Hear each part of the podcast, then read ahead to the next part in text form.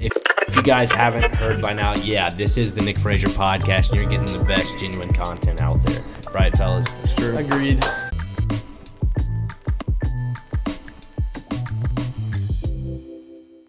Welcome back, everybody, to another episode of the Nick Frazier podcast. I'm your host, Nick Frazier, as it says in the title. Uh, today, I'm joined by Drake Freeman. Drake, how are you? I'm good, man. Living the dream. There we go, living the dream. Um, yeah, Drake is in music. Obviously, he does some country music here, a little bit of punk rock earlier back in your days, right? Yeah, right. Yeah, kind of like the. uh I always say the long hair days. Yeah, yeah. I remember the long hair days. If, if anybody goes and does some some research on me, you'll find some pictures of a dude with super long hair and always wearing the sunglasses inside, like thinking it was cool. Had this like flat build, had always. It was just a whole like it was a vibe. Yeah, sometimes like when I look back, it was like I consider that person like a character. Like it's Yeah. like, yes, that was me. Like I wasn't pretending anything, but like I definitely kind of like played dress up Yeah, to like put it lightly. you gotta like, play, you gotta play the part. and I definitely tried to play the part, and everyone else I was around when playing with had like long hair. When I met them, and my hair was like growing out, it was more like kind of just shaggy, and like I was like, man, like I need to catch up with all these guys because like I don't fit in when they all have the long hair. But the irony is now that those guys I hang like was hanging out with, like we all have short hair now. Like you get married and settle down, and like Gotta You look could- professional. you got to look, you have to grow up. Yeah. Enough with the fairy tale. You know what I mean? It was Yeah. fun while it lasted. Yeah, I. You know, it's funny you mentioned the long hair days because, like, first time I met you was at Radnor House in, in Murfreesboro. Was oh right? yeah, the uh, what what the uh, Hayden was performing that night. Yeah, that rehearsal. Yeah, Man, I haven't been there in, in a long time. But yeah, that was a good spot. I was. I, I laugh every time I like mention that story to people because, like, the first time I met, because JP and I went to high school together, we know each other pretty well, and it was the first time I met you. I think uh, Hayden for the like, first or second time, and there was like another guy. I think uh, one of the drummer. I think his name was like Isaiah or something. They were throwing like water balls in the parking lot. I'm like, it, am I at the right place? Like, yeah, man, that drummer we called him Big Z. yeah, that's right. Big, Big Z, Z. man. He that this guy only dude I've ever played with that he played so hard he like broke his snare drum. No way. Yeah, like and he didn't have another one. So like when you break a snare and like the, they're not on the bottom, it doesn't have that same kind of like Yeah, it has that dunk sound. Yeah, it just sounds like a normal drum. So to compensate, to try to make it sound like a snare, he actually hit his snare harder to try, and that was like his resolve. He broke it from hitting hard. Yeah. And he said, "Oh, well, like to compensate, I'm gonna hit it harder." I don't. That doesn't sound right. So yeah, he uh, we didn't have enough amps to play louder than him. I'll put it that way. That's a good way to put it. Yeah. So we found someone who could play quieter. There you go. There you go. Yeah, no, you know, it was just funny because like that little small venue, I'm like, whoa, this is like this is like the the bare bones of like the breaking into the business. You know what Yeah. I mean, I was like, this is pretty cool. And then afterwards, the you know after party, whatever, I was like. Man, these guys are high on the hog. They're having a good time eating. It was like Chick Fil A nuggets on the counter. Y'all playing a little beer pong. Like this is a good little environment. We always had a good time. That's like kind of been the like kind of the foundation of like the whole Hayden crew. Yeah. Is like when he's around, it's like a good time. We're gonna party, and so like after shows, before shows, whatever. Not not so much now, I guess. A little more professional, but back then, Man. before, during, after the show, for the next four days, whatever kind of happened. It yeah, was, good it ass was- time. Yeah, it was good, I wasn't there a song he had like called College Night or something? Wasn't that? dude. On the original EP, Yeah, the originals. I That's funny. If you guys, uh, yeah, if you guys go look up College Night, Hayden Coffman, I think there's still a music video out, really, and it was like his first music video. It was shot at the Cotton Eyed Joe in Knoxville, and at the time, like he had just like he, uh, you know, he kind of basically, I guess, dropped out of school to pursue music. yeah, And so like at the time he was like partying a lot in college and so like we loved this song. Like as time went on and like we had other songs and you know, I started writing with him and that wasn't one I wrote. Um that was one of his from there but um you know, we started writing and we were like, man, this song seems like kind of weird now for like 25, 26, 27 year old Yeah. to like be singing like college night party like it does seem a little odd, you know. so it's like they're good songs, but like sometimes you outgrow them. No, hundred percent. Like it, it reminds me of like when Luke Luke Bryan went to like I think it was like Miami Beach or whatever. Every spring break, he had those like those Yeah. spring break albums. Like, dog, you're like 45 and you're like around a bunch of 19, 20 year olds. I think it's time to That is kind of so funny. I haven't thought about those in a long time. yeah. Because I remember I was in like middle of high school, probably like sophomore or junior in high school. I'm just like I'm headed down spring break, but I'm like Luke Bryan's there. It's just a bit odd, man. Like.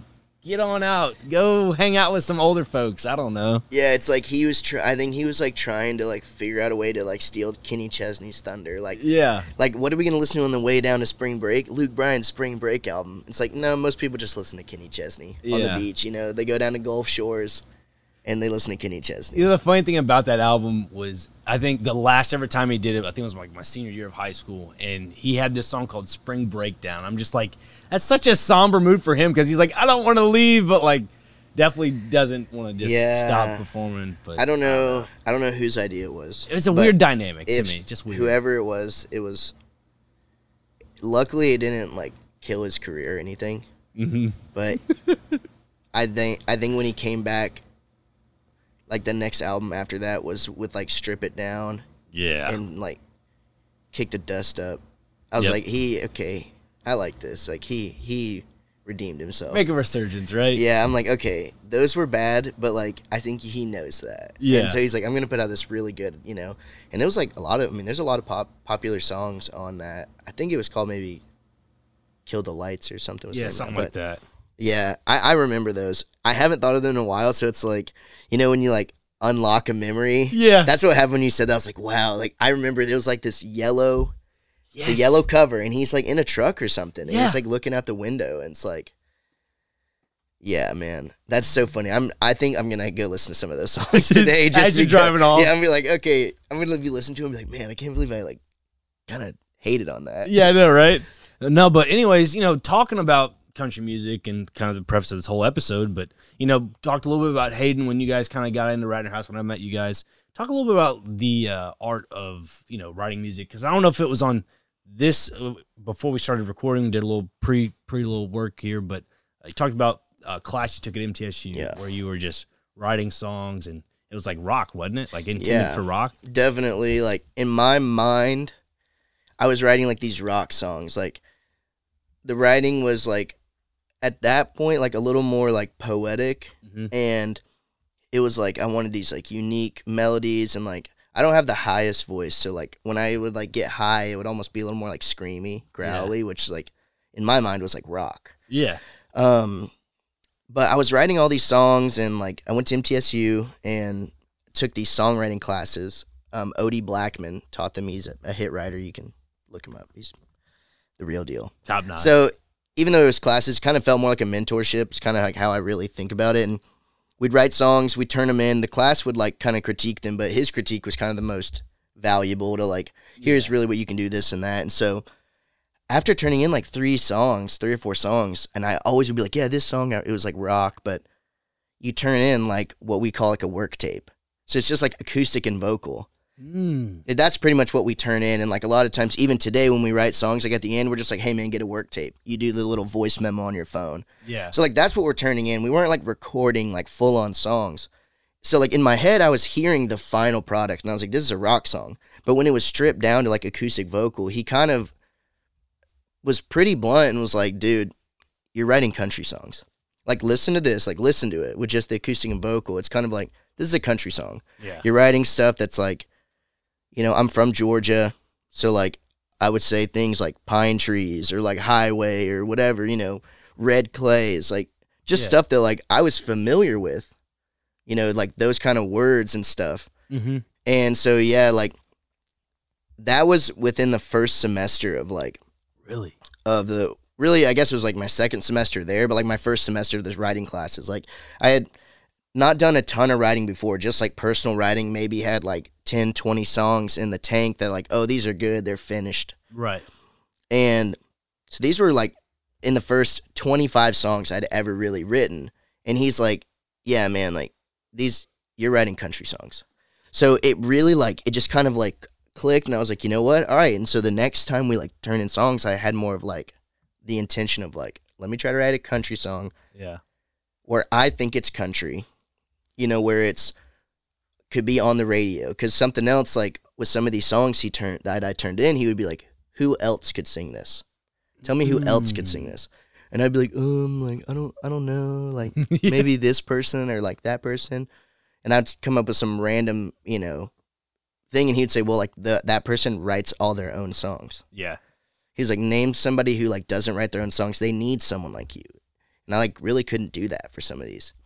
And so like that was another thing. I was like, okay, I need to not only write a country song, but write a country song I could hear someone else singing. Yeah. And so it was like these few little things. That's why I really felt like it was a mentorship. Like these few little things I just picked up on. He would say, okay, I really need to do that. Let me try this. And the critiques from him started becoming a lot more nitpicky Yeah.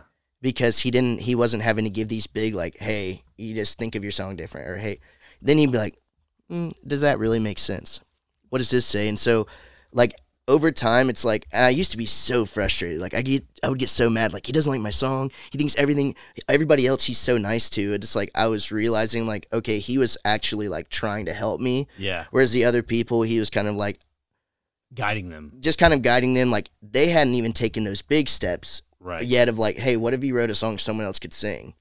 Like they hadn't even gotten that far. Some of these other, especially in the early classes. Right. The later you get, the more like serious writers you get, and like it starts being like, wow, like there's some other good dudes in this room. You So know, your teacher kind of knew like you had something. you know, like, definitely knew. compare. like, you yeah. know, when you have like, you know, I mean, I'm in rooms with Chandler Brown, Mhm. another dude. I'll talk about him a lot, but he's like one of the best writers in this town. He's like Yeah. a hidden gem, Damn. but like he's That's high praise. Yeah, dude. I mean, and um, he's he's the real deal. But like, he was in those classes, um, and like he was a guy in another band, and was like kind of leading it. And I was like, dude, this guy is like straight up. And like Odie always had like great praise for him, like talking about how awesome his songs were, and they were always like like just top of the list of like best songs in the class. And um, and another guy that was like up there that was talked about was like Wesley Davis. If you know who Wesley Yeah. is, he went there and like, uh, I mean, he's got a deal now. You know, he's he's a professional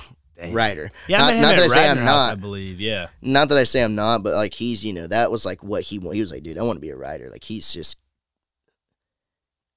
where I had to kind of like be told to like write radio songs. Right. He's just kind of like, no, man, that's I'm writing radio songs. Like that's always been his like. His thing. So like meeting guys like that, that also totally changed my perspective of like writing. Yeah. You know, and I, I didn't even know that that could be a job before moving up here. I didn't know people needed writers. These places that I thought were like record labels as a blanket term. I just mm-hmm. thought that meant You just had Sony. Yeah, exactly. just meant they're a record label. I didn't realize they had all these other publishing and so when I started doing that and like all of those things kind of starting with the MTSU, like just changing my perspective on writing, like just changed everything, opened my eyes. I was like, okay, this is something that like I can do mm-hmm. and like there is opportunity for it in this town which was a never thought in my mind because of where like where I grew up. right. It's not like Small town in Georgia, I believe. or- yeah, like it's not this. It's not a super small town, but like when I was growing up, there it was a lot less than there's now. Kind Yeah. of kind of place. You know, it's it's definitely grown. You know, I always tell people I'm from Atlanta, Yeah. but I'm really not. I mean, I'm like an hour or so okay. from Atlanta, but you know, like I didn't know even until like I moved up here that like Levi Lowrey, who's written some stuff with Zac Brown, mm-hmm. I'm used to play with Zac Brown. He wrote this song "Colder Weather." Actually, Really? he's from where I'm from, and I guess like he lived there a little bit, but like if I wrote colder weather and I was getting those paychecks, like I really probably wouldn't be leaving my house too much because you don't mm-hmm. have to. I mean, that was a huge song for. And that song, like, that's the thing people don't probably realize is like when you get those checks, they're continuous. Like, Yeah. Probably to the day you die. You know what I mean? And longer. Then your estate gets it. Yeah, like I think right now it'll probably change honestly before I before I die, but Yeah. as of right now, if you are, you know, even if you and five other people write the song, like it doesn't start this doesn't start till the last person of all of them dies, right? It's like Beatles stuff. Yeah. None of this will happen until Paul McCartney dies. But there's 75 more years after the last composer of the song dies that the song will make money in that estate before going into public domain. Holy cow! So like you think about like the Beatles put out songs in the 60s. Okay, so that's already been 60 years. yeah, He still hasn't died yet. And the day that Paul McCartney dies, it'll be 75 more years after that.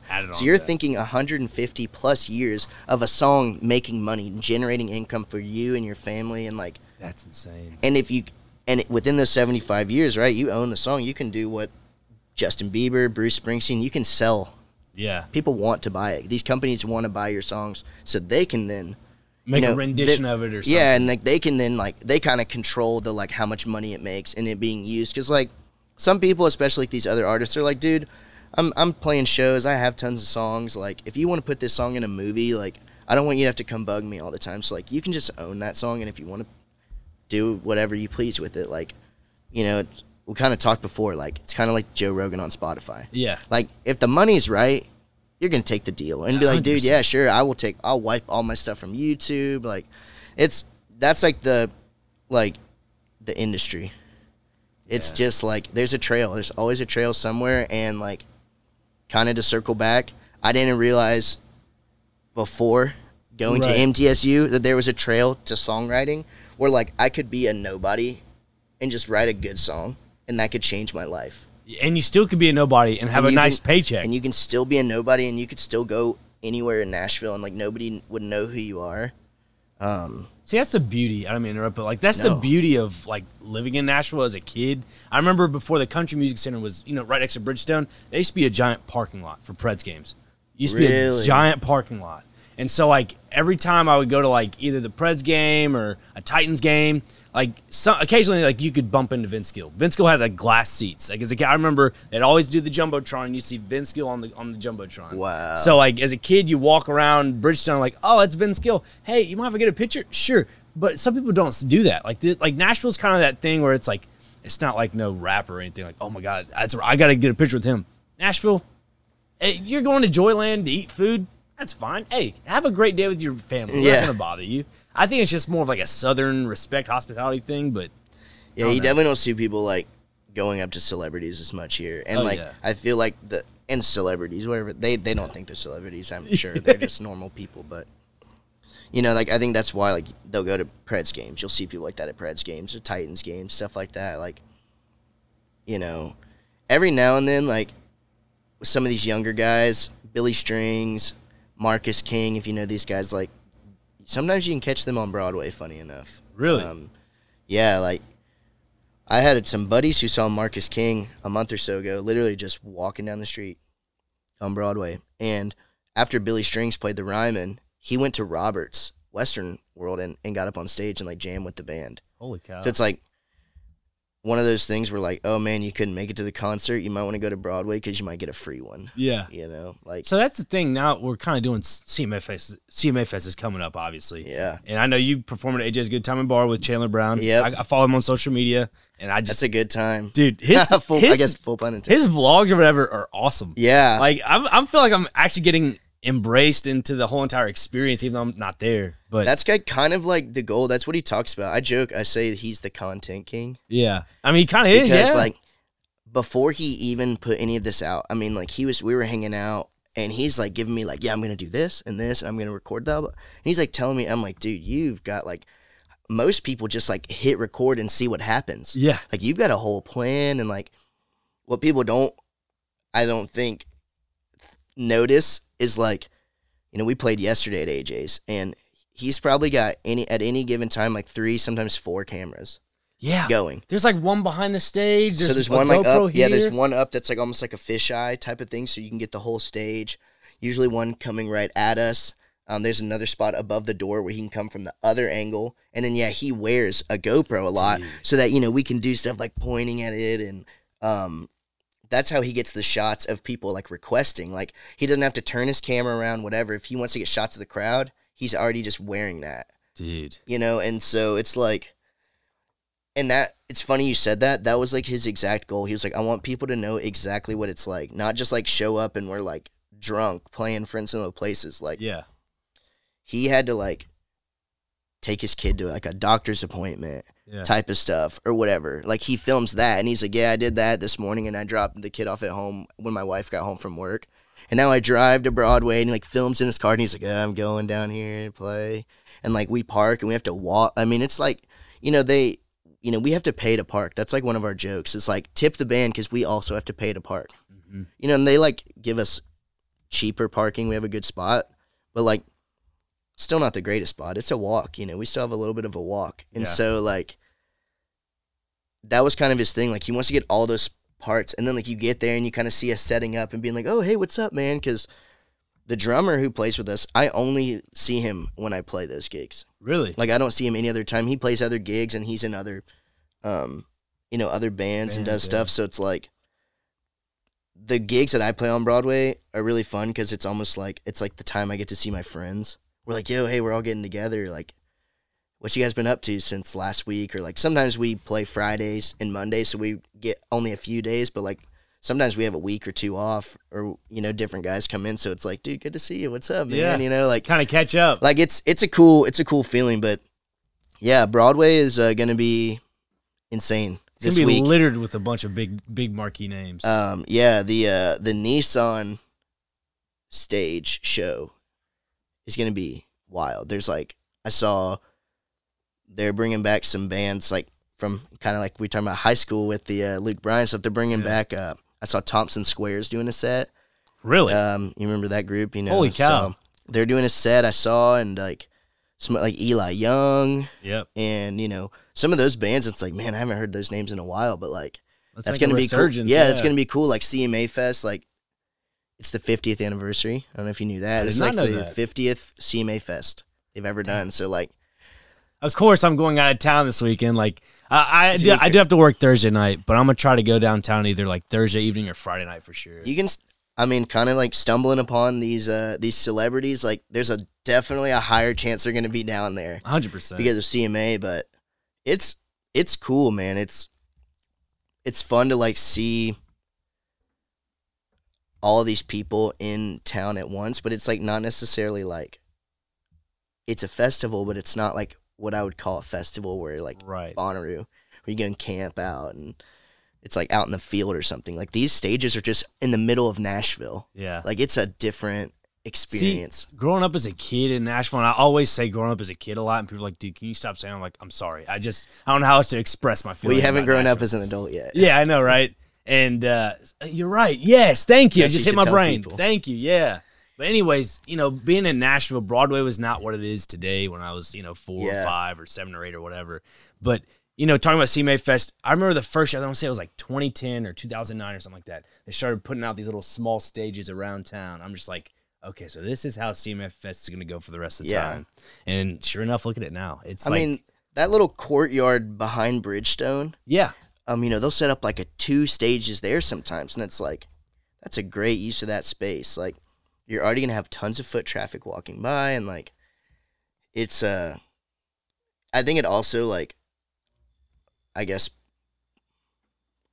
kind of personally, yeah, I like that in those stages because they give opportunity like these smaller guys I on the agree. come up like Luke Combs and these big names that everyone knows, they're gonna play at Nissan. Like they're gonna play at the biggest spot because they have the most fans. But like I think part of CMA Fest is also stumbling upon somebody new. the diamond in the rough. You know, it's like, yeah, we were just walking by this side stage and this dude, Hayden Coffman, Yeah. right, was playing there and like I'd never heard of him. Like was like, oh, okay, so they go check out Hayden, you know, and it's like someone like that, like and then they go, you know, they can go look him up and be like, oh wow, like he does have followers and he's got streams and he's got all these songs out. Like, you know, there's something about that. Like when somebody thinks they're finding someone new and they realize, wow, they're not new. They've been kind of doing this for a while. Like, yeah. I, you know, I, I think that CMA Fest has offered good opportunities for like that type of stuff. That's of what I was about to say. Is like for people that are like I wouldn't say no names, but like on the up and coming rise.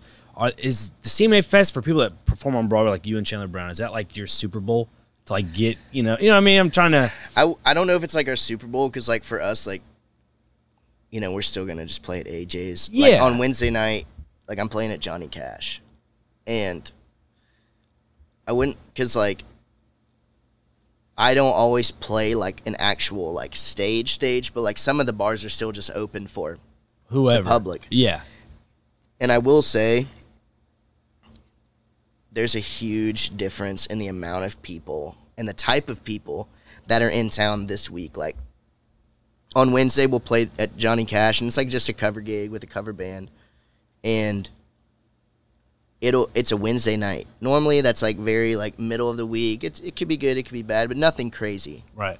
it'll be packed on a Wednesday night, and people are gonna be like asking for every country song they've like ever heard, you know, and the excitement can kind of feel like a Super Bowl because like when you go down to Broadway, like everyone just like the energy is like happy. Yeah, Like, yo, we're all here. There's a bunch of first timers. I love people who it's like their first time to Nashville. Oh, yeah. Because I remember my first time, especially as a musician, like I was like in awe of Broadway. Like, look at all these places, all these musicians. Like, they're so good. Like, why are these guys playing here? Yeah. Now I live here and I'm like, oh, well, like, it is a good opportunity to meet those guys who are so great.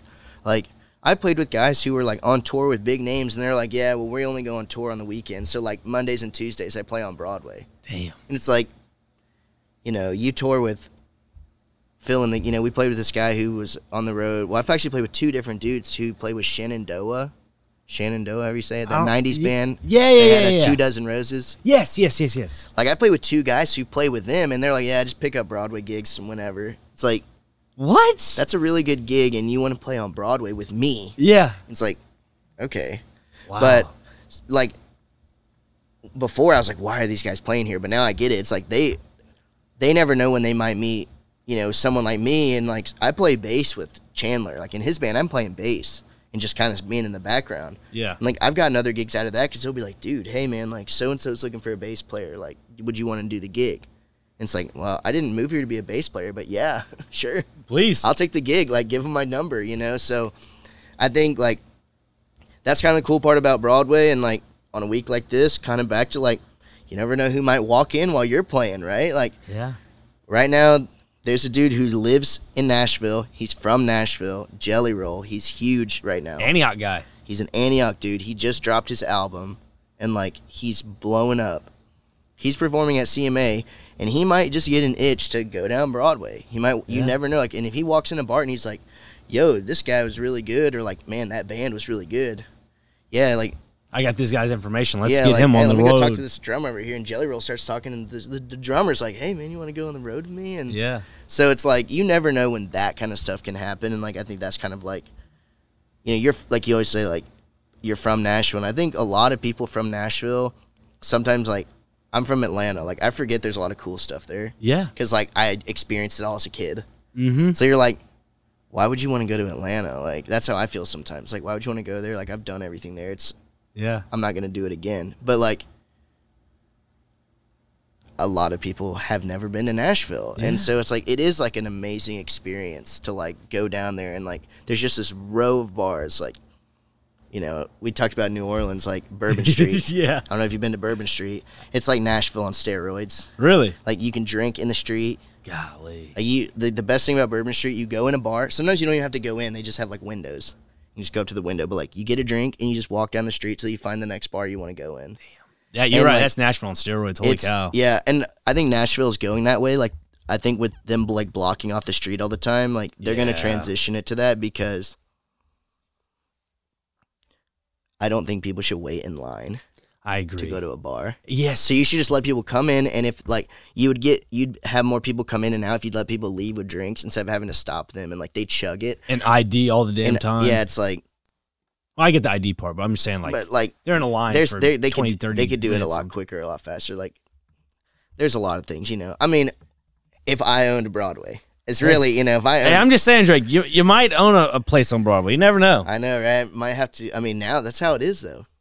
Luke Combs is, I think, has the full rights to Wild Horse now. Yeah, You know, and he's, Wild Horse is and he's going gonna down. do something on the roof up there. That's Yeah. what I've heard. You know, again, this is just me being nostalgic, but I loved Wild Horse the way it was. Yeah. You know, it's just, I was telling this to a family friend the other day. You know, what made Nashville Nashville is no longer really here, but like you're still evolving with Nashville. So, like, I get it, but at the same time, like we were talking before, Arnold's Meat and Three, gone. Yeah, Um, there's a couple other like small restaurants like uh, Rotier's, gone. Had some of the best food, gone. Um, but like those things are good memories to have, and that's Yeah. probably something I need to get over is the nostalgia. But I mean, it's it is hard. Like Wild Horse is an amazing spot, and Yeah. like, square dancing can't go wrong there. mm-mm. Not Well, I- anymore, I, but- guess Nashville Palace is the only place you can do, do like True. line dancing, square dancing, where there's like a guy like leading it and stuff. right. Like, it's kind of hard to find now, but it's. I hope what I've underst- what I understand, I guess, about the whole thing is like Luke Combs going to do something with the roof and hope rooftop bar, but hopefully like the Wild Horse, like how we see it, Yeah. is gonna hopefully just be more like a venue. Like, what's that new spot down in Franklin? Um, uh, let me think. Is it like uh oh, is that Franklin Amphitheater? Talking about that? it's indoors. Oh, indoors. it's It's indoors outdoors. down in Franklin, and there's like a balcony, but it's like standing room only. Hmm. I'll think of it. Is Some- it a rooftop bar or something? no, but like that's Oh. I think what they're it's for its original. Trying to do that. I think they're gonna try to do that with Wild Horse, where it's like standing room only. Like, get the tables and chairs out of there, yeah. and just try to because if you just fill that with only people, People. you're like looking more in a couple hundred. I don't know the specs of it. You might be able to get a thousand people in there. I don't know. Yeah. But like a thousand people, you know, at a ticketed show, like you could start to get some really good acts playing right there on Broadway. And I think, like, kind of to what you said, that might have the effect of like bringing back like what Nashville was here for. Bingo. And it's like not like, you know, we both know JP. He Yeah. plays at Wild Horse, but it's like three hours. It's like what we do, cover gig. Throws in some of his own stuff, but it's like a three hour gig covers, you know. yeah. And but like what if somebody could go there and like see said band, but like opening for them was like JP Burr playing originals only.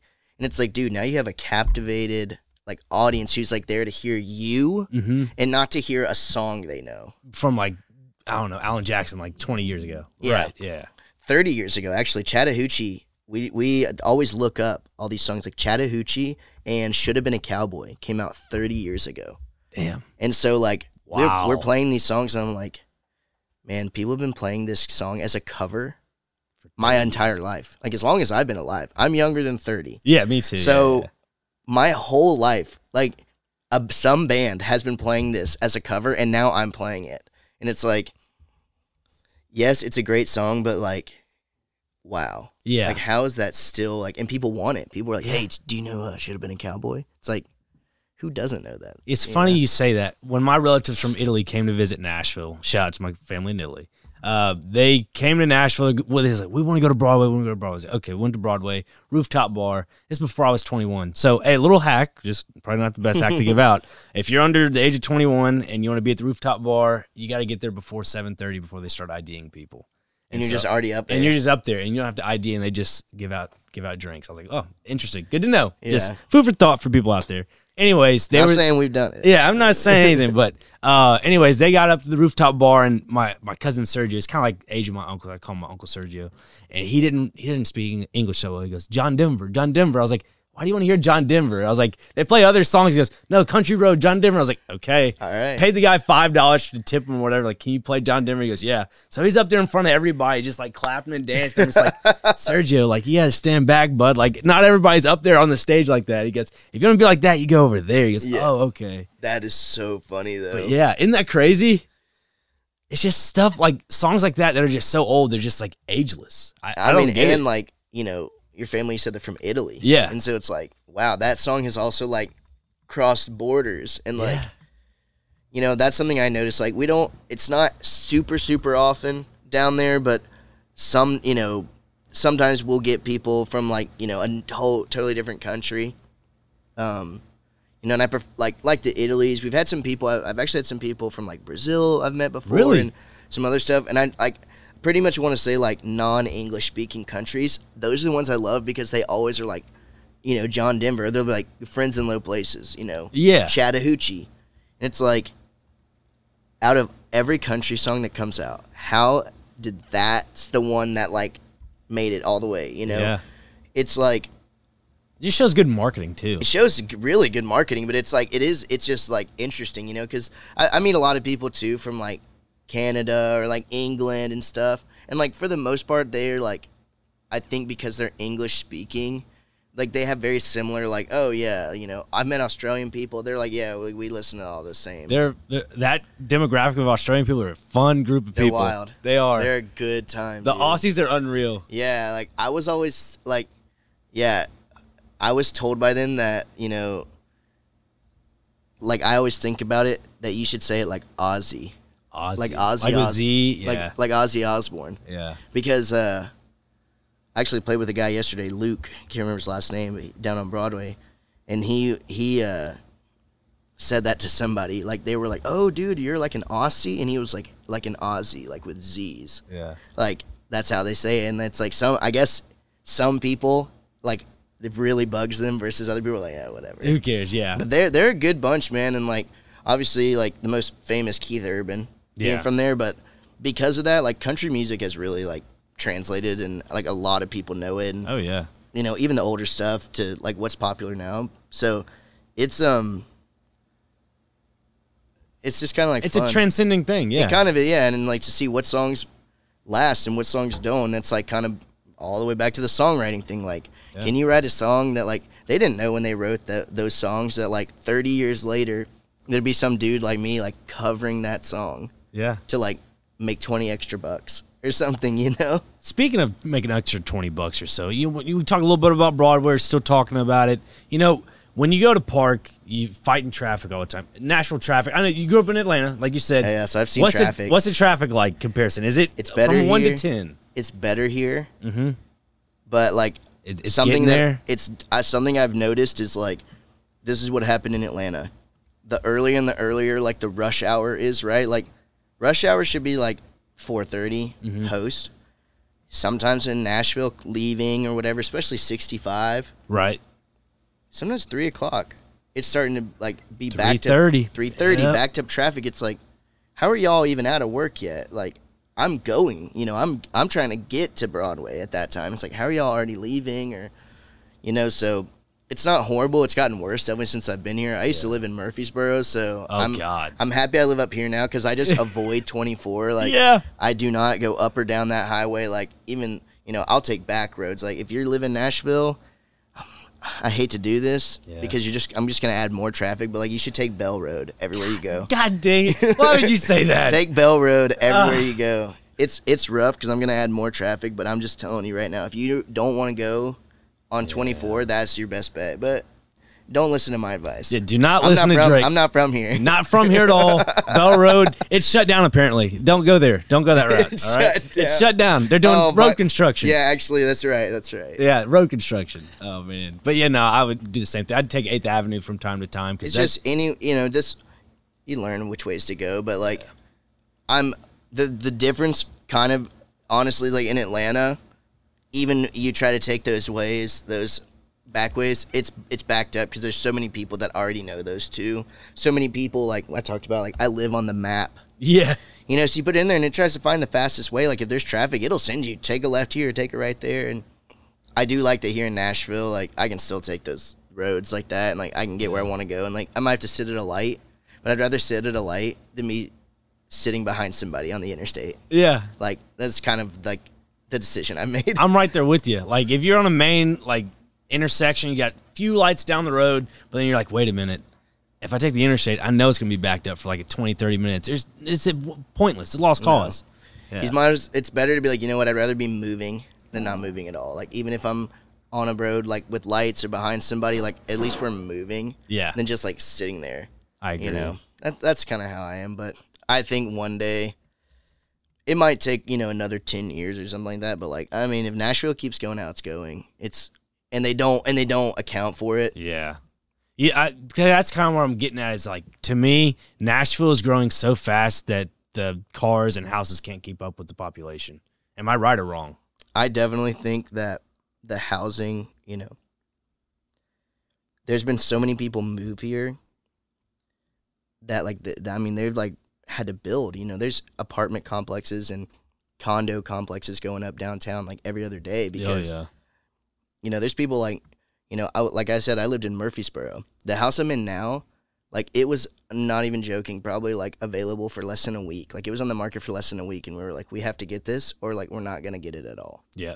you know, and so like I was uh, I relocated from being south of Nashville to Nashville, plus all the people that moved in here Mm-hmm. who were biting on houses like that. Get to the point where there were some people that still wanted to move here. Yeah, they. I mean, they've And there are people from I haven't noticed it too. as much with the cars, right. and I think that's because like I technically live in like the suburbs, so like I live in a neighborhood, so everyone's got a car because they're like going to work and Right. And whatnot. So I haven't noticed that as much, and like most of the people I, I work with are like commuters. Yeah. But I mean, I don't know. I, I should ask some more of these, you know, bartenders and, and managers and stuff that work on Broadway that probably live within walking distance. Oh yeah. And they're like, no, like I don't get a car because like I don't. I'm sp- I'm gonna just take that money I'd spend on a car and just like get this apartment downtown. Yeah. Like I think some people pick one or the other. Like, you know, I decided to compromise by like, all right, well, like I've got an old like my car I've had it's been paid off for a long time. Like I'm Yeah. gonna run it till it stops. My car actually is in Hendersonville right now. It, it broke down on me yesterday. I was helping a buddy of mine. I was like, it's like my baby. That's my you baby. were helping someone else out and your car broke down. Like, yeah, and of course brutal. I have a Jeep, and like the for some reason every it's so off topic. Sorry about no, this, go but for it. every time like I wanted to go turn the car on, I turned it off. It was fine, and I pulled back into his house, turned it on, put put his stuff in there, was totally fine. So we get to his new apartment complex. I we, we stop in the main office area. He gets his little key fob, whatever it is. I turn my car off. I'm like, okay, I'm gonna go talk to his dad for a little bit, just chat, a little banter. Go back in my car. My nothing, dash not's turned on, no nothing. Of course, I have like one of the like 2014 styles, so it's like it's all electronic. The only manual thing is like the passenger seat and the hood. That's the only thing you really can Okay, open, yeah, and the yeah. doors on the side. So then I go to like turn it on. I'm like, what the? What's going on? Open up the hood. I hear this ticking noise. So like, there's a fuse box of this electrical shit, and it's just like, zzz, zzz, zzz. I'm like, all right, whatever. I guess unplug the battery, whatever. I can't find my battery. My battery is underneath my passenger seat.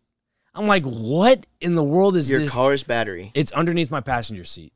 It's the original battery. It's been in there for 10 years, and that's unheard of. I've never heard a car battery last for 10 years. No, most like four. Yeah. I'm like, you're kidding me. I go, yeah, it's a 10 year old battery. Like, that's insane. So, anyways, I had all this stuff in the back of my car. He he works for a police department. He's got to go to court to do something for, I don't know, for work or something. And so I was like, well, we need to unload the car. So I try to unload the back hatch. It won't open because it's all electric. I'm like, oh no. I'm stuck out here in Hendersonville with all his stuff. And you His- can't open the can't open it. So his dad pulls up next to me, tries to jump my car, try to turn it on, won't turn on. So as it's you know charging up, whatever, my lights are on, my dash works, my radio's fine. I'm like, you know what? Hang on, wait a minute. Let me try to open up the back hatch. Opens up right open. I'm like, oh my god, yes, thank you, thank you. So then we wait for it to charge a little more. Try to turn my car on, it won't kill over, won't kill over. And it's not like a regular key; it's push start. And Yeah. I, I hate push start car. I really do. I want the key where you can just well, get the this, starter. yeah, in this situation, you want that feeling of like I'm gonna crank. Come on, Yeah, baby. Come yeah, on, baby. You got it. yeah. And sure enough, it didn't keel over. And I was like, God, just I was like, I was like, come on. And my granddad always said when we were playing cards, he goes, "Be there, sweetheart. Be there, sweetheart." I'm like, come on, baby. Be- Be there, sweetheart. you got it. Boom! I press it hard. It just. I was like, oh yes, yes, thank you, thank you. So I pull out, go to his apartment complex on the other side of the street. My car goes into neutral midway on the street. I'm like, all right, I did, I know I didn't do that. It says put it into gear. I put it into gear. I zoom up real fast, go up the hill, try to park it. So I'm backing it in so we can just unload from the back hitch. Well, my car stalls and it turns off completely. Like shuts off. I'm like, oh no, this has to be something other than the battery. Still the battery. AAA came out, whatever. Long story short, car is still in Hendersonville, parked in a nice spot. Got to go out there later today. And pick it up. Yeah. And it's gonna start. no, so my dad, he's in Memphis right now. He's coming back. Him and I are going to go out there and change the battery. Okay. Yeah. Cuz it's under the it's under the like seat. You got to push the seat up, and you got to push the back seat. You got to go under the carpet. It is a it's in a weird spot. I don't know how they did it. Yeah. Why Jeep? Why? Why would you do that, Jeep? Why? We're coming for you. Nah, I'm coming for you, man. That is crazy, dude. Yeah. Like, I've. If it, if it wasn't your battery, I was gonna say like it might just be an alternator, right? That's That'd be what- like the first thought when you see Yeah. all the electric stuff. I kept thinking alternator. I was like, oh no, this is Like when you're like, oh my dashboard wouldn't light up in the thing. I'm like, oh well, that's probably an electric. Yeah. And it went white. So I tried to like turn my car back on before I left yesterday, try to put it in drive, went automatically back into park. And the like the gears the gear lighting, whatever, all went white. And after it said call electrician, I was like or not electric technician. I was like, Yeah. uh oh. Yeah. So probably just your bat. It's funny because like obviously the battery's not like totally dead, but it's like dying. It's telling me, like, it's hey, man. I, it's over. Yeah, we're just- we're done. Kiss it goodbye. Yeah. But like I don't, I don't even have hundred thousand on it yet. It's like around, like, around 97, 98. Did you get a new? Yeah, uh, pre-owned. Well, I got it. I think in like 2018. Okay, yeah, in those- 2014. Those so are like, great. Yeah, yeah. that's a great. it's a good little car. I like it. That's what I did with that. I've got a Honda Pilot, and like I got it pre-owned Yeah, because like they're just nicer. Like it's like getting a new car, but a lot cheaper. exactly. That's what I'm saying. Um, like, get a four-year-old car pre-owned. You're fine. Yeah, like get it from a dealership. They keep it clean and stuff. Yeah, And so you, I love going to like the used car places because I'm like, this is the car that I want, but like it's not in the condition that I want. Yeah. you know, it's like oh, that's mileage looks good, but wait a minute, interior's not the greatest. Yeah. Like that's got duct tape on it. I'm. They're like, yeah, dude, but it only has like two thousand miles. There's something wrong with it then. I'm like, there's something wrong. it's really That's good. Why it's here. Yeah, it's a, either a diamond in the rough or it's uh, not a good car. Yeah, But speaking of diamond in the rough, you mentioned Chandler Brown. You guys perform on Broadway a lot. yeah. So when you go down to Broadway, do you guys like carry a tip jar with you? Like, how does that situation work? Different bars are different. Um, sometimes we bring our own, but a lot of places down there will like have a bucket or something for you. Yeah. I mean, I've even played places where I'll just go to the bar and be like, "Hey, can I get like a bucket that they use for beer?" Really? And I'll just like set that like like a beer bucket. yeah. Because then you can kind of play like, hey, this is our beer fund, fill this thing up. But um, like when we play at AJ's, you know, like an office building, they've got like those huge like water jugs. Yes. You flip upside down. You throw.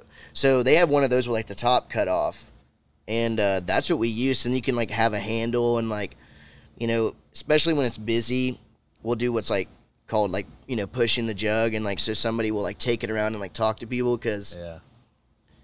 you know, obviously it's we're trying to make tips. We're down there working for tips. You know, that's like Yeah. we're making like like a wait staff. You know, like like the bartenders. Like we're just like them, just like grinding for tips. And um, so it's you know obviously that's one thing, but then we love to go out there and like it's nice to get like this close to someone and be like, hey, what do you want to hear? How you guys doing? Yeah. Because when you're on stage, some people they're like are a little intimidated. Just yell something out. Yeah, and they're like, oh, blah, blah, blah. It's like, oh, I can't hear you. But if you go and you're like, hey, where are you from? How you doing? You get what do you guys want to hear? Yeah. Like, people are also like, oh, yeah, well, you guys played this. I know you played that song. What about this? And so it's like also a good way and like, think makes people want to kind of stick around. Like, yeah, we'll get to your song. We got a few more. And like, Yeah. because if people yell at you and like we can't hear them or like we don't respond or whatever, like, some people take it personally, Yeah. I which is never understand- meant. It's never meant that Yeah, way. it should never be. Yeah, exactly. But like some people, they get really, you know, when they're a couple liquor drinks in and, and a few beers, they just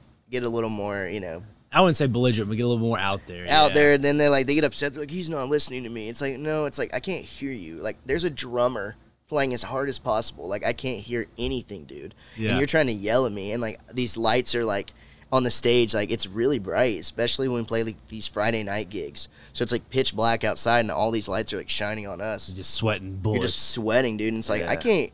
When the whole room is singing along and whatever, like I can't hear this one dude who's trying to scream at me, you know. yeah. So like, it's it's nice. At AJ's, they kind of like have tried to make it where it's like easy for us to like get those requests and like that we even do like a QR code thing. Really? Like, yeah, there's this- Venmo or whatever. Well, it's like it's it's an app that some somebody in town made. It's called MySet. Hmm.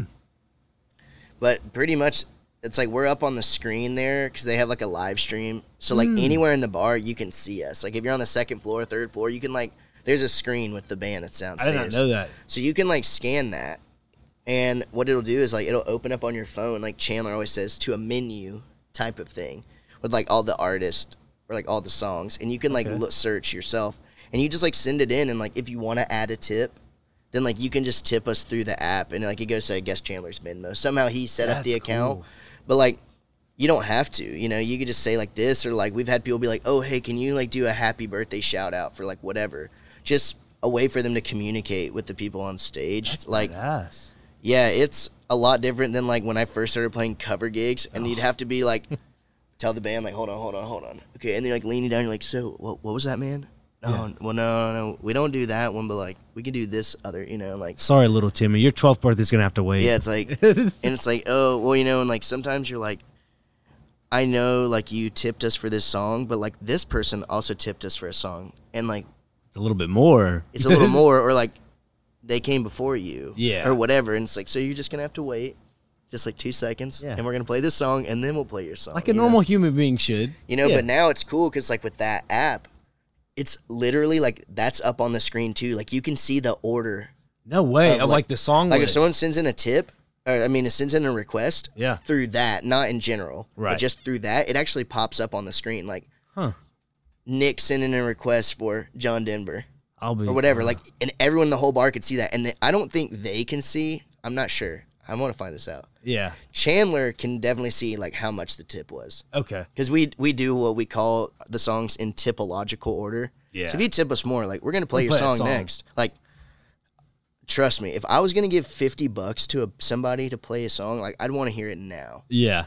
Like unless somebody's unless we were like, oh, that guy gave us a hundred bucks, which that really doesn't happen as much as like we like to lead on. Yeah. It happens every now and then, but like not. Hey, if somebody's sending you a hundred bucks, they're trying for y'all to like serenade their date or they something. want us. That's what I mean, they want like. us to like. If they do that, they pretty much want us to stop what we're doing and like immediately play their song. we do always say though, if you want us to stop a song, like any any song, like if we're playing a song you don't like, hundred bucks, we'll stop writing it right. Like I'll stop. We'll all, Okay, you mentioned that. I saw something because I try to watch Chandler's stuff when I'm at you know at work because I'm just I try to pass time. Somebody tipped y'all a hundred dollar, a fake hundred dollars. Is that true? Yeah, so I actually lucky lucky for me. I wasn't there that week. Um but yeah, so like, you know, we we just dump out the bucket and we like se- you know separating it so we can count it all up. Right.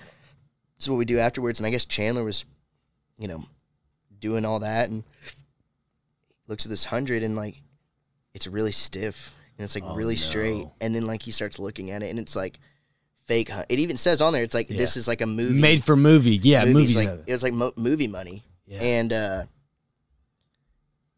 I luckily I wasn't there but like he he kind of caught it pretty quick so like it's not like he gave it to someone else yeah. but um the question I asked him was like how do you think the other person got it like do you think they got like they had it and like were intentionally giving it to you fake or do you think they got it from somewhere else where like they went to the bank not the bank probably yeah, but or like somebody else. Yeah, somewhere yeah. else and they got a hundred dollar bill and they like just took it Man, that like that's what I yeah. wondered. I was like, you caught it, but what if the other person before you, like, they didn't catch it and they really thought they were giving you a hundred dollar bill? See, that's that's kind of scary, honestly. You never Yeah. know because like that fake money does look pretty damn real. I mean, if he wouldn't have read on there that it literally said like made for movies, like it looks real. It has like all the like the little blue bar Yeah. and it has the I will say on the fake money though, it's a little bit more of like a lighter tint green. If that yeah. Oh, it is, and like by the feel, like he said yeah. when he. has more of like a blue or If you're counting tint, money out of a tip jar and you keep grabbing real money and real money, and then you grab this thing, and you get a paper cut. you're gonna be like, Wait a minute, this doesn't. Is this a bookmark? Yeah, you're like, Wait a you're like this doesn't feel the same. Yeah. you know. So like, but I mean, when it's just sitting there in the bucket, it looks real with all the other stuff, right? Yeah. Like, so I was. Funny enough, they've had two experiences with the tip jar, and both uh, like that band, Mm-hmm. and both times I don't know. I guess by the grace of God, really, I haven't been there. Huh? So the fake hundred, I wasn't there, and like last year, I mean maybe in like September, October, they were playing like a ten to close one night, like a Thursday night, like mm-hmm. nothing, you know, almost the weekend. And they were in there and like they had just finished, and like you know, normally we kind of finish, start packing up our stuff, and like the first one who's done packing up will like grab the bucket and like go count the tips to like Yeah. Kinda just- add it up and divide it yeah, and just kind of like efficiency, right? It's like Yeah. we kind of just like have our method. Well, I guess you know while they were packing up, like they finished said thanks, you know, good night. They started kind of p- shuffling people out of the bar, and like they were packing up, and like this homeless dude ran in, just like stuck his hand down in the bucket and just like grabbed a handful and like ran out.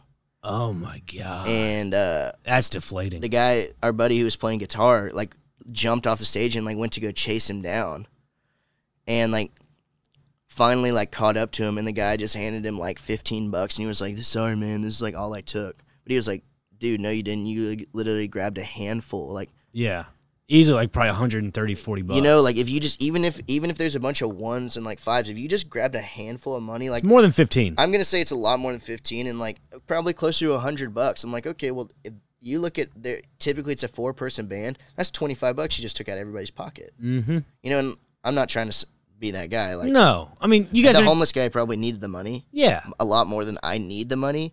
But it's just like It's the principle. it's the principle of like he just came in and just jacked it, ran away, and then when they finally caught up and confronted him, like my buddy wasn't gonna like do anything. Slug him in the back alley. No, Yeah, no. He was just like, "Yo, hey man, like, do you want our money back?" The guy was just like, "Oh, sorry, this is all, all I took." yeah. and It's just like- wink. Yeah. Yeah, it's like the guitar player just like took the fifteen bucks and was like, "All right, all right, man, like, thanks." Yeah. You know, it's like he's not gonna fight him, but it's like those things happened when I wasn't there, and I'm like, man, that is like lucky for me because if that would have happened like when I was there, like I would have been pissed, man. Oh, I. I mean, I would have mm. done the same thing and chased the guy down, and I wouldn't have done anything. But like, just Right. the like, I would have just been so mad, dude. I'm like, damn, because with a four person band, we always look at it that way. Like, if we have a five person band, that's a big band. A Yeah. hundred bucks is still twenty dollars a guy.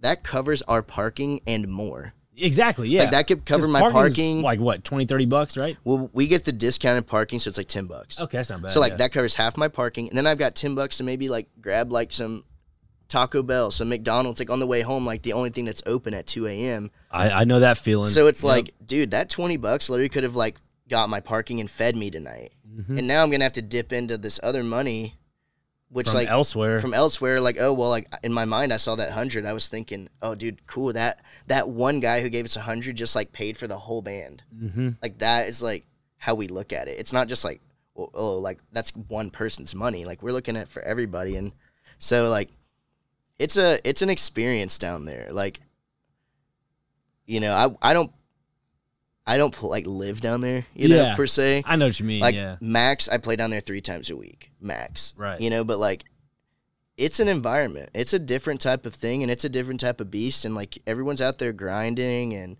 you know, like, you have a lot of respect for like people who just like live off of like we talked about. Like, you don't know when you're gonna get your next paycheck, and not Mm-hmm. only that, when you're playing down there, you don't even know how much you're gonna make. So true. There's one thing when you're like, yeah, I don't make a lot of money, but like I get paid hourly. Like we don't even know. Like it could be great, and it could just be like, man, like yeah, we made twenty bucks each. So like, lowest total. amount you've made, and just around, just off the top of your head, a four person band. What's the lowest amount you've made? So a four person band, the lowest amount we've ever made, probably sixty five bucks each, Wow. which Was is it a- still really good. Yeah, but was it like a big crowd or not really? If you can remember. probably not a very big crowd. Yeah. You know, like like some places will pay you like fifty bucks. Yeah, for like cover charge or You know, so, like, yeah. let's say we got 50 bucks. That means we only made 15 a piece. So like a four person band, that's only 60 total dollars in tips. It's not a lot of tips to make, you know, for like playing for four hours. Like, be one thing we're like, yeah, dude, we played for an hour and we got 60 bucks in that one hour. yeah. You want to play for four hours and you only make 60 bucks in tips and it's like you were stretching to get 50. Like those last few ones, you're like 57, 58, 50. It's like, And then you got a couple quarters in the back end, so that makes sixty. yeah. Oh yeah, dude. When there's change in the bottom, I'm like, oh, I it bet was it's a deflating It was feeling. a rough. It was a rough day when I like tipped that bucket over and here like, ching, ching, ching, Yeah. I'm like, oh man. It's like, do I have to go to the quarters machine and exchange this for a dollar bill?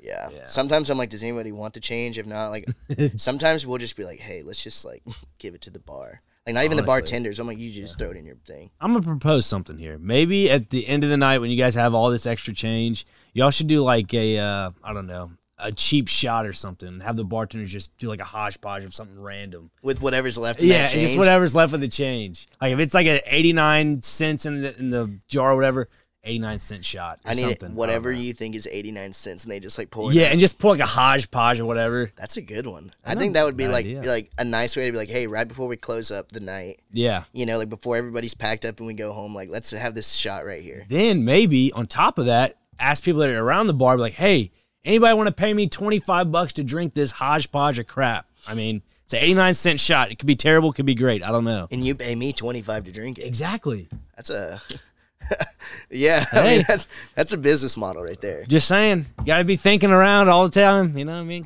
The gears are rolling. But yeah, it's just called an 89 cent shot. It's just what they call it. Yeah. That could be a new popular thing. 89 cent shot. Okay.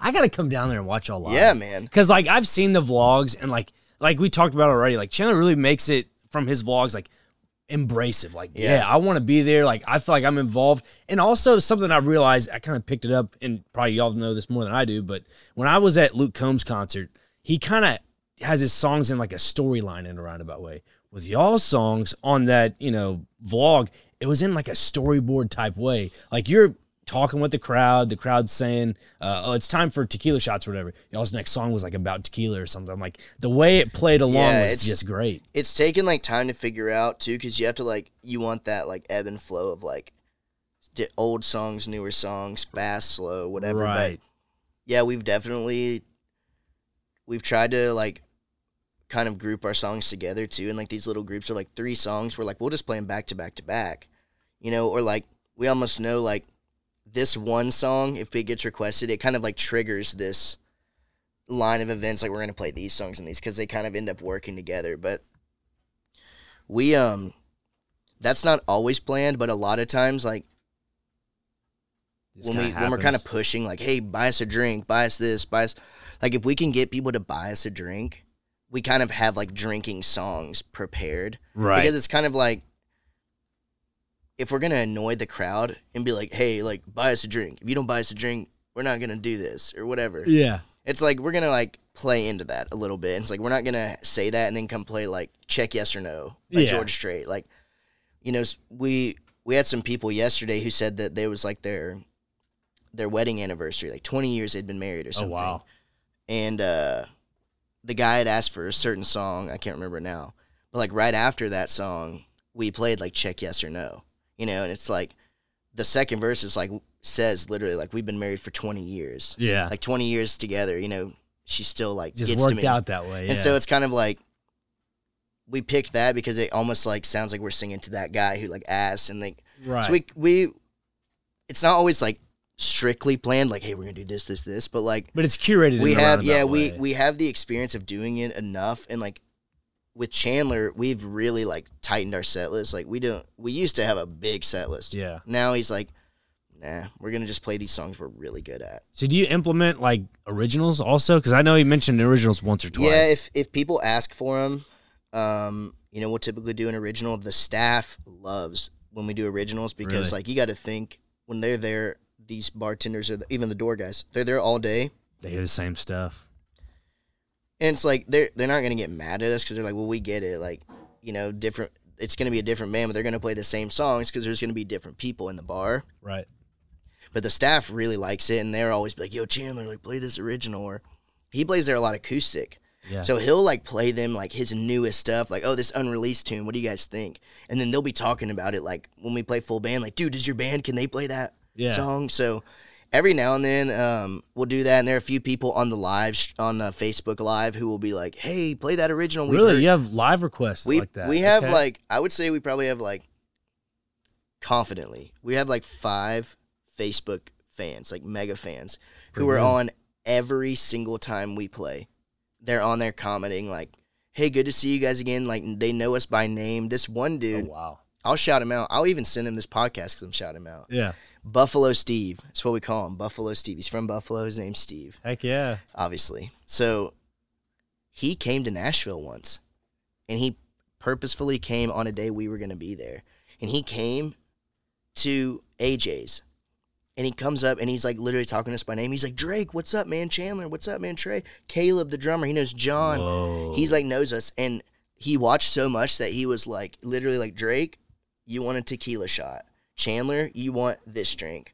You, you want, like, he watches that much and like, he watches the whole show. And he's like, yeah, man, like on Friday nights, if I fall asleep, um, I just go back in the morning and watch from like where I was. Like, he watches the whole, he Wow. loves it. Good for him. And what a nice dude. Like he just he's just legitimately a fan. And so it's like kind of cool cuz that doesn't always happen, but it's cool like this guy's been watching us and he knows us. He feels like he knows us. Comes and sees us in person and it's like we felt like we knew him. He didn't even have to request any songs. We're like, "Dude, we know what you want to hear." Yeah. Like we already know cuz you always tell us which ones you like on Facebook. Like we got you. We're going to play everything you want. And they he stayed for the whole set. Wow. And it was like crazy to watch someone like know our set because like most most of the time we don't have repeat customers when you play on Broadway. Right. It's new faces every single day. So it's that that was kind of cool. That That, doesn't happen neat. a lot, but Yeah. That's kind of the experience at AJ's with Chandler. Like it's he wants it to feel like this is kind of like our spot. We play here, come with us, kind of like feel immersed on the on the videos and um it's always nice cuz he kind of he watches back through all of it and does all the editing, Yeah. and so he picks out like when we say the really funny stuff. Yeah. Because sometimes we just like we try too hard and it'll sound stupid, or like we'll keep like going off each other.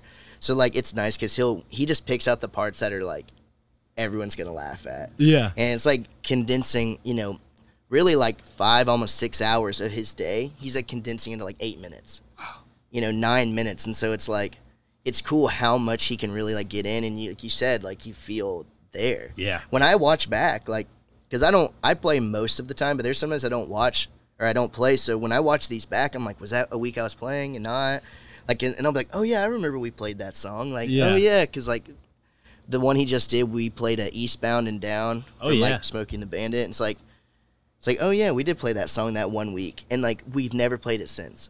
Wow. You know, it was just a request. It just kinda hit you, And so he was like, he put that in the video because he's like, oh, that's unique. We don't always play that, but like I forgot. It's been weeks since like, oh yeah, we did play that song. it's a small little context clues. You're just like, yeah, I really think about like this hadn't really. It's like the small niche stuff, basically. Yeah. Yeah.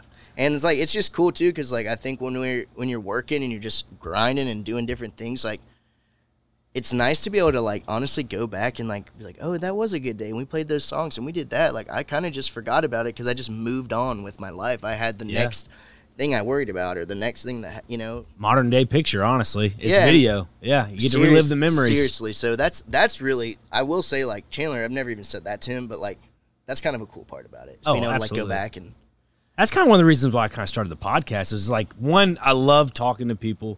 Two is just something I didn't want to make a name for myself. Really, I just kind of wanted to get into sports and do podcasting, whatever. But yeah, this is kind of what it's come to. I'm like, got my buddy Tate doing, you know, the camera work here, here, all the above. Like, there's lighting.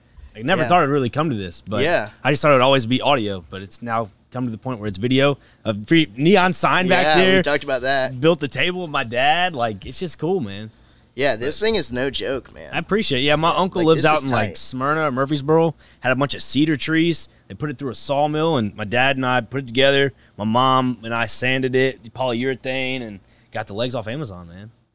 nice. Yeah, like eighty bucks. I was like, "This is a steal." polyurethane. That's uh, you're talking in the in the guitar world now. That's what they coat a lot of these guitars with. Yeah, It's good. it's. I wanted like more the matte finish, you know. I didn't want that like very uh, Glossy. glossy, yeah, because the lighting. It's it's it's just funny. Yeah, like I always like it's called glossy. Like if, when you actually touch it, it feels like plastic. Yeah. that's what I really don't like about those others. Like it just feels very plasticky Yeah, when it's like too much. And like I've done a little bit of woodworking. I tried to build a guitar one time. really. Yeah, it was. it was for a science fair project. Okay. Um, and my my my the science behind it was circuits. Huh. You know, and like that was what I tried to spin it as Right. electric. They're magnet. I mean, they are basically magnets. Right. An electric guitar, it's like magnets that like when the string vibrates, It'll. Yeah. that's how you get an amplified sound. But that's what I tried to spin it as. But I really just wanted to build a guitar, Yeah. and uh, I don't even think I like made it to the round where you can get like a participation trophy.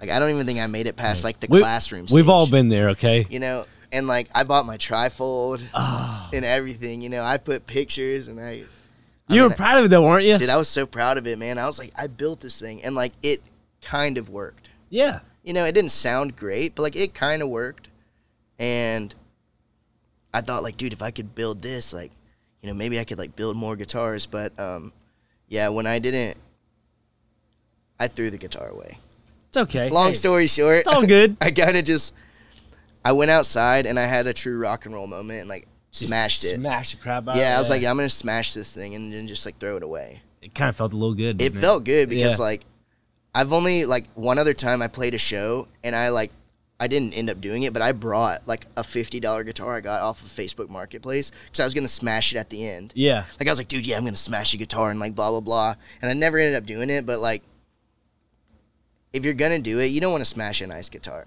Yeah. like absolutely. in the 70s they didn't know that they were smashing guitars that would be worth like thousands of dollars now like they didn't know that Right. but like knowing that it's like dude i'm not smashing my nice guitars i'm gonna get like a $50 walmart guitar And just smash it. and smash of it because like it's gonna look cool you know See, I, you make a good point there because, like, with this podcast, I, I try to implement country music or just artists or whatever. I want to get a guitar. I don't know. Oh. I don't know if I want to get like a nice guitar, like a Walmart guitar, because I want to have each of the artists sign it. It's like a cool memento for myself, and have it like a wall art or something. And like the musicians that come in, that'll be sick. Yeah, it'd be kind of a cool little environment. But I have a guitar at my house. My dad found at my grandmother's house when she, you know, we all moved her out, whatever. It has like this tiger pattern to it. I'll, I'll find it on my phone real quick. Yeah. we can edit this part out. I'll find it another time. I'll send it to you. Yeah, How send it to that? me. It's pretty damn cool. Uh, but anyways, yeah, I think I'm doing that. It's like a little something It'd be a nice the little backdrop if you hung it up here or something Yeah. and like went across. Yeah, like I um I think that's always like like if you didn't have the nice table, I'd say tell people to sign the table, you know. Yeah, but- you know, I thought about it because I call this the breakfast table. It looks like a bunch of uncooked strips of bacon. it does. That's why I call it the bacon table, breakfast table, whatever. But I wanted to have a live edge, and it had like termite damage. But I kept just sanding it down. You see these like cool little grooves, black grooves. Yeah. I'm like, it's pretty badass. yeah, man, but- I was noticing that right here and and but like if it wasn't so like nice, like Yeah. I'd be like, dude, you should have people sign sign it. it. Yeah. Because like likelihood the guitar, if you, you know, update your space, if you move space, you want to like change around your stuff. Right. guitar's a lot easier to move around and it's like signed than like Yeah. if you wanted a different table and you're like man how do all those people sign it and then you kind of feel like you have to keep the table Yeah. it's not that you might not keep the table but like Right. having a guitar that's like a little easier to Yeah, I can put it in my room somewhere or something like that. But you know, it's this little that's a cool idea I know, right? like it's pretty that. decent. I thought I was like, yeah, I might need to start doing something like that, you know. But uh, you know, when I was a kid, I started, you know, wanting to get into music, whatever. Not really into music, music, but I was like, I always banged on stuff all the time. I wanted to play the drums. My parents bought me like a cheap fifty dollar drum set, and I had it for like probably since I was like twelve or thirteen. It's gone now, but. God, I'd bang the crap out of it. Yeah. They're just like, can you stop? I'm like, okay, like I guess music's not for me then. i feel like everybody that like wants to get into music though their first thing they want is drums yeah, like when i first wanted to play music i was like yeah i, I told my parents i was like I, I, I want drums but like i'll like i'll take a guitar Yeah. like as like a backup like oh okay like Yeah. my parents obviously got the guitar yeah. I'm about to say they got the they guitar. just they were just like yeah no we're not gonna do that so they just got the guitar for me and and so like that kind of I went Mm-hmm. down that path but like every single friend I had that had a drum set and like I had bands in high school I'd be like yeah let's practice at my place and like do you just have like a crappy like kit you could leave here Yeah. then you don't have to bring your drums every time so I ended up having a buddy who like left his kit at my house no way. so that I could just like have one there for like rehearsal. But personally, like I, you know, I used it selfishly. I used it for like myself to play drums, and like I could tell my parents like hated it. You know, they were they were like, "Oh, this is so loud." Like we know he like wants to play music, but like it's just so much louder than a guitar. Oh, 100 percent. Because I'm also not a guy who like cranks the amp. Right. So like drums were for real like the loudest thing I would ever play. Like I'm not. I don't even use an amp anymore. Like I'm a guy who's gone into like the Straight the on. digital world. So Yeah. like I don't care. Like I'm not that kind of loud player, Yeah. But I always wanted drums. And then, you know, ever since moving here, I've never lived in a space that's really like conducive Mhm. for drums, but like the second that I live somewhere where I can have a drum set, I'm going to do it. Like Absolutely. Cuz I also to. like it's nice to have it. People can come over, you can jam, but also like I might get good at drums if I had a drum set. Like and I Mm-hmm. could play it. I might get good at it. Yeah, I, I learned a little little bit of something. I had a friend of mine that was like a, I guess a band teacher or whatever. He taught me stuff to do with the snare and the cymbal, snare and cymbal. I was like, all right, that's kind of cool. Like I, Yeah. got, I was like, I'm A doing little something. a little bit. yeah, I was yeah. like, I'm doing something. Let's go. Like, where's the nearest band? No, it never turned You're out. like, yeah, man. that. I learned one thing. Like, where's the band? Let yeah, me in. I was like, I get me in right now. We had like that. this church band when I was a kid growing up at uh, school I went to, St. Edwards, and uh, I was like, my buddy Luca was always really good at drums. Like, I want to be as good as Luca, and then he's just like too good. I'm like, I'm not gonna be. You're like, I'm not gonna do that. stop. I'm stick to football. Stick to my sports. Hey, that's all good, man. I I really tried to do both for a long time. you know, Really? the sports and the music. I've always, I'm like one of those people that's like always done music. Like I, I took piano lessons when I was like a little kid. Yeah. Got guitar and, and moved up, but like. I also played football, you know, for like a long time, and like I love sports. I still love sports. Like I'm a, it, besides music, that's like probably my second biggest like passion, you know, that I, I'm into. But like, I really tried to do both for a long time, and they were like in middle school times where like I would, they would like change the practice schedule, and I'd have to like, like oh sorry, I'm not coming to practice because I'm like playing at the church band like Yeah. on Wednesday night or something, right? And you know, it's kind of like they'd be like, well, like what do you want to do? Like, do you want to do that or do you want to play football? And it's like, well, I, I kind of want to do both. And normally they don't overlap, but Right. they have an overlap, and you're upset I'm choosing one over over the football. One that could actually give you a career in long term, and it has. Yeah, like I knew I wasn't going to be an NFL player. Right. I knew that when I was 12. I was like, I'm not. I love playing, but I'm Mm-hmm. not going to be an NFL player. I'm playing because I like this sport. Yeah. I, I wasn't even in, intending on playing in college. You know, I, that's why I got out in high school. I was like, dude, I'm not going to play in college. I'm not going to get beat up or break my arm or something. I can't play guitar. Yeah. So it it's tough though. Like like you know, you're saying like "Ah, I just picked like football. Like I tried to do both, and I know some other guys. Like I was in chorus in high school, and we had one of the football another football player in there, and there were like a lot of times where like either he would come to like these after school things we were doing like just sweaty because Yeah. he just came from football practice or he would have to leave early because they were like you know the football team was like we can only compromise this much with you Yeah. like that's all we're willing to do like you need to pick one or the other exactly. you know and he he actually never did and just like tried to like Try to ride that both, balance Yeah. through the end of high school and then I, I don't know what he ended up doing he didn't play in college but Yeah. it's tough man like when you're doing things like that that's like some people would like football like that is their path just like for me it was music like that's what i wanted to pursue but like I've It's known like- a lot of guys that have gone that way. They're like, it's, like hard man It's a hard, you know, dynamic to really like balance. being older i'm like yeah like duh that's an easy decision but like at that point in your life like that's a hard decision to make because like yeah. you want to do everything. I But now I realize I can't do everything. Yeah. Like, that's where I'm at now. Exactly. You're like, I know what I want to do. I'm gonna stick to it. Go not tunnel vision, but you know, just stick Basically, to it. though, yeah. like this is this is my end goal. Like this is where I see the end of the story, mm-hmm. and like playing football does not get me there. Not at all. You know what I mean? Like so, it's, I've had those moments. It's really more like it came Yeah. to like that where it's like that's fine. All that time that I maybe would have been playing football, now I just watch football. Yeah. You know, like I read all the sports stuff, the Stay in the know. stay in the know, see what's going on, and like, it's fun. Yeah, I You know. agree. I agree. Well, speaking of fun, we'll get to the last segment. You probably pressing on time a little bit, but it's all right. It's all right. Um, Meals with Meatball. It's a very fun segment talking about food. Two two little lists: Tennessee Tasties, Nashville Nasties.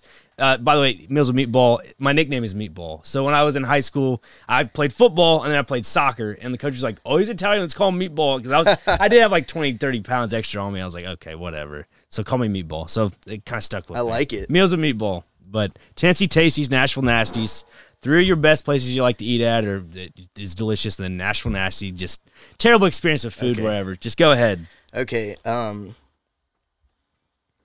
Well, I might hit a few on the on the tasties if you're not from Nashville. Yeah. Skulls, Okay. Skull's Rainbow Room. A little pricey, but like the food's fire. It's dark in there. They got like jazz music. It's Yeah. downtown, Printer's Alley.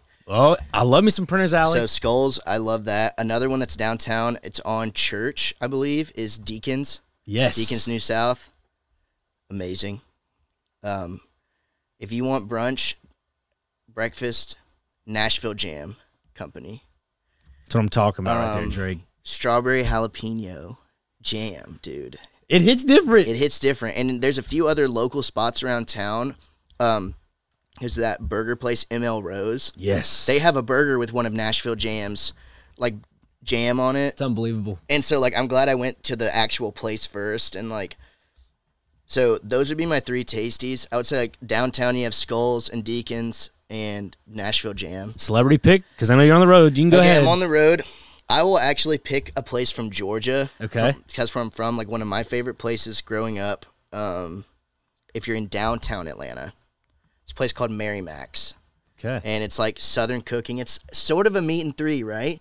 But instead, you're sitting at a table, and like you could be sitting with like people you don't know or whatever. And it's not one of those where like it's family style and you pass it around, but like you have this sheet of paper, and like that's how you order. Like I want fried chicken, I want these sides, whatever.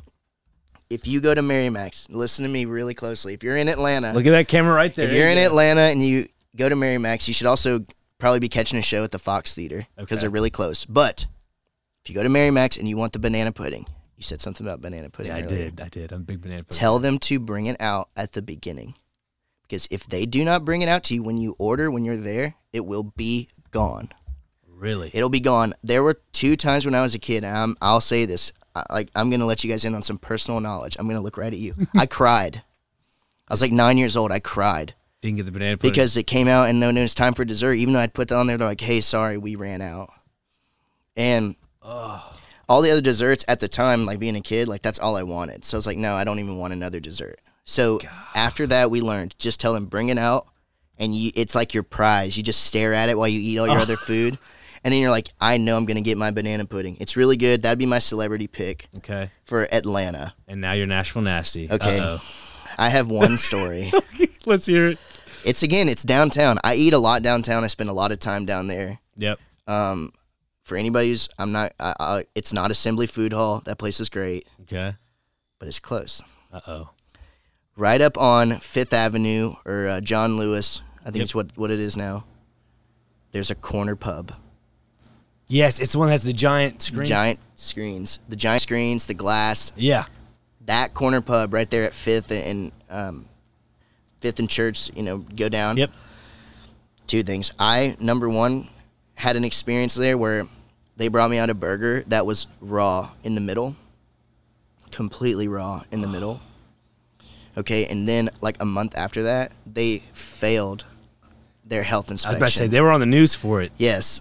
Yeah, I ate there not long before that happened, and I decided then when they, when I had the raw burger, I was like, I'm, I'm probably not gonna eat here. Yeah. Then that happened with the health inspection. I'm not throwing them under the bus. It's on the news. Look it up. Yeah. Corner Pub on Fifth. Um, that is one of the nastiest places I've ever eaten in my life. Okay. That's all I'll say. That's a good national nasty. That's probably the best national nasty I mean, I've had in a while. it's Corner Pub. Like, there's a few of them. The other ones I'm sure are great, but that one and just also to try to keep all my picks like downtown. Yeah, localized. I, I eat all downtown for the most part. There's other good spots, but like, yeah, like Okay. right when you said that earlier, I was like, I know, I know what I'm gonna say. I know what spot. Like, I've had one horrible experience where like I'll never go back. Yeah. Okay. Well, thank you. Well, folks, what a great episode. Holy fun. cow, that was awesome. Uh, Nick Frazier Podcast. You can get it anywhere on social media, I guess. Go on Instagram at the Nick Frazier Podcast for exclusive content, reels, whatever. Uh, you can listen on Apple, Spotify, YouTube, Google, iHeartRadio, and got invited on Amazon Music. So, Amazon Music as well. So, those platforms. Uh, what else? I think that's about it. Yeah. Check it out on Instagram and uh, see you on the next episode. Drake, appreciate it, man. Yeah, appreciate that you, was man. an Thank awesome you. episode. Holy cow. See you guys. Peace.